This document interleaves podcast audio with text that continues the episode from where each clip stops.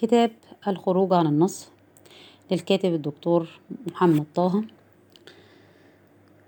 الفصل الثاني عشر. نصف حياة. اسأل نفسك السؤال ده وهو أنا بعمل علاقة مع اللي قدامي كله ولا مع جزء منه فقط؟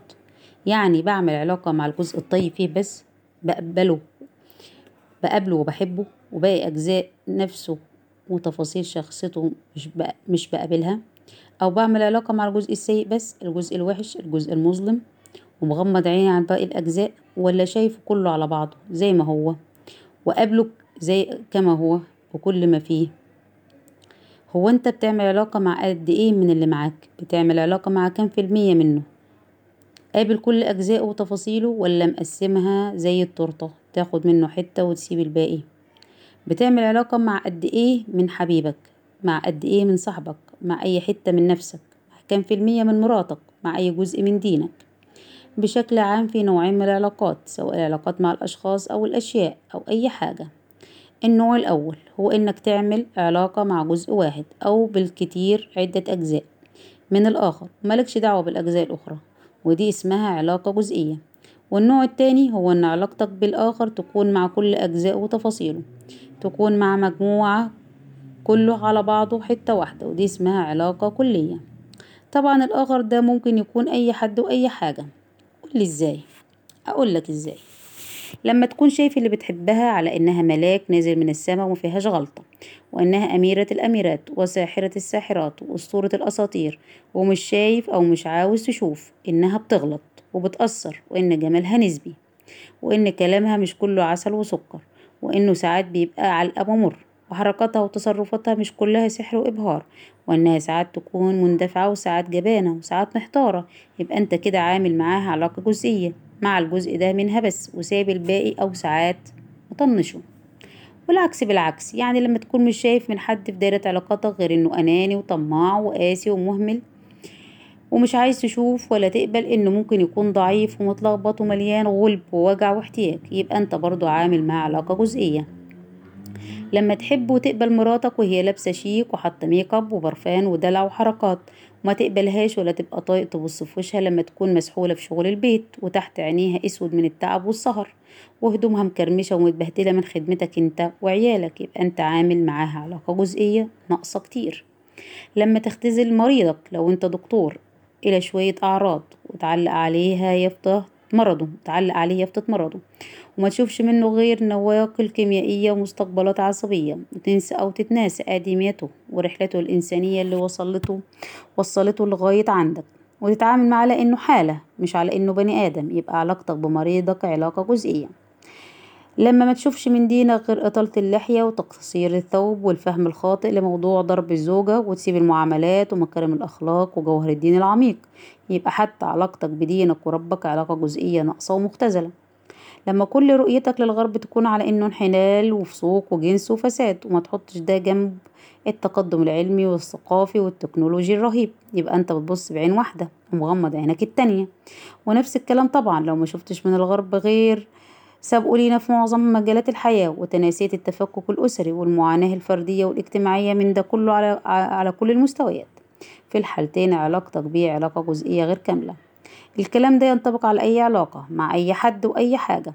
وكل واحد وشطارته وكل واحد وقدرته على تحمل المتناقضات وقبول الاختلاف.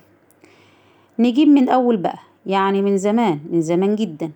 فيه نمطين طريقتين للعلاقات الإنسانية بنتعلمه في حياتنا من خلال نمونا النفسي بداية من أشهر عمر أشهر عمرنا الأولى طريقة سهلة وطريقة صعبة شوية. الطفل في أول كام شهر في حياته بيحاول يفهم الدنيا من حواليه ويفهم الناس ويحس بيهم. بيحاول يحط أبجديات علاقته بالحياة ويستوعب الخبرات والمستحدثات اليومية. اللي بتمر بيه واللي بتكون جديدة عليه تماما وعلشان يعمل ده فهو محتاج طريقة بسيطة وسهلة جدا للفهم والاستيعاب لغاية ما عقله ينضج ويبدأ يستوعب ويفهم بشكل أكبر. الطريقة البسيطة دي هي إنه يعمل مع الأشخاص والأشياء والخبرات من حواليه علاقة جزئية أولية بدائية. بارت object relation يشوف منهم جزء واحد فقط ملهوش دعوة بالباقي. يعني ده كويس وده وحش ده صح وده غلط ده يمين وده شمال بس وخلاص.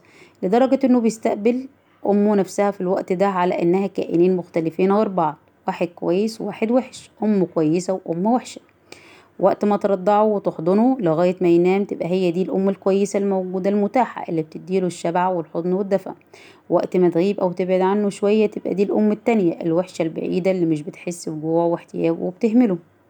الطريقة دي بتساعده كتير جدا في استيعاب الأشخاص وفهم الخبرات والاندماج في العالم خلال أول ست شهور من عمره. خلال كام؟ أول ست شهور من عمره. أول ست شهور من عمره. بعد كده يبدأ عقل الطفل يكبر ووعيه يتسع ونمط علاقاته يتغير. يعني يبدأ يكتشف إن كتير من علاقاته دي كانت ناقصة وإن الشخص الوحيد أو الحاجة الواحدة ممكن يكون فيها أجزاء كتيرة أوي غير اللي هو كان شايفها. وإن بعض الأجزاء دي متناقض وبعضها عكس بعض وكتير منها مختلف.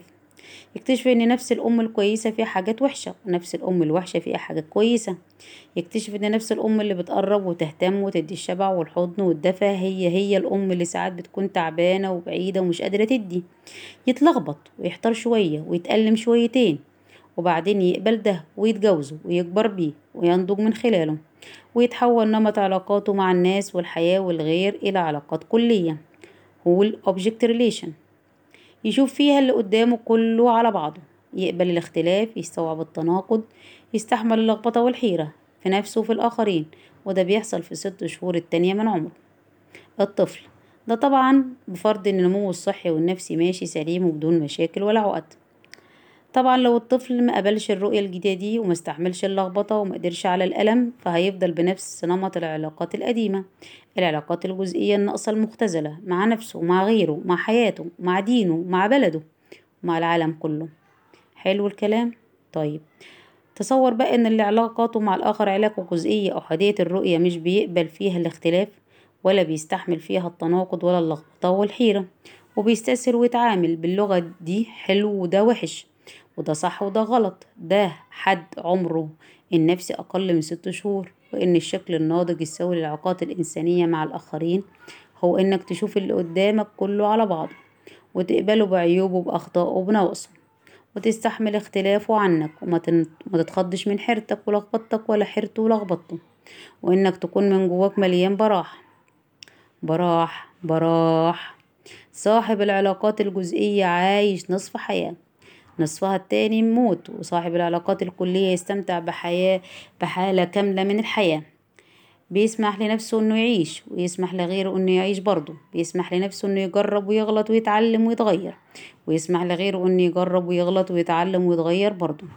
الأول كتير بيحكم وكتير بيقدس ومش بيشوف غير اللي في دماغه. ومش بيسمع غير اللي هو عايز يسمعه. ده لو شاف ولو سمع من أصله. والتاني بيشوف ويسمع ويسمح وما يتخضش ويستحمل ويقبل. الأول مش بيدي فرص لا لنفسه ولا لغيره هي كده ومفيش غير كده. التاني كل يوم بالنسبة له فرصة جديدة وكل حد بالنسبة له اختبار جديد لجوهره وحقيقته الأول الدين بالنسبة له هو هذا ما وجدنا عليه آباءنا والتاني الدين بالنسبة له ادعو إلى سبيل ربك بالحكمة والموعظة الحسنة الأول مش بيقبل الغلط ولا الضعف ولا الفشل والتاني بيقبل غلطه وضعفه وفشله وغلطه وضعفه وفشل الآخرين. الأول ربنا عنده هو غفر الذنب بس أو شديد العقاب بس. التاني ربنا عنده غافر الذنب وقابل التوب شديد العقاب. قبل ما أخلص زي ما الأفراد لهم تاريخ من النمو النفسي وأشكال من التثبيت والنقوص عند درجات مختلفة من سلم النضج الإنساني المجموعات كده والمجتمعات كده والشعوب والأمم كده في علاقتهم بنفسهم وبغيرهم وبربنا. عاوز تعرف بقى أنت فين؟ عاوز تعرف أنت مين؟ اسأل نفسك. أنت قد إيه شايف اللي قدامك وسامح له يكون نفسه؟ قد إيه بتقبل الاختلاف؟ ووجود المتناقضات والحيرة واللخبطة جواك وجوا غيرك. قد إيه بتحكم على حد أو بتقدس حد أو بتحكم على نفسك أو تقدسها؟ قد إيه قابل خطأك وضعفك وفشلك وخطأ الآخرين وضعفهم وفشلهم. قد إيه مستعد تبدأ من جديد كل يوم وكل ساعة وكل لحظة. الإجابة عن الأسئلة دي هتقولك أنت فين وأنت مين. انتهى التسجيل.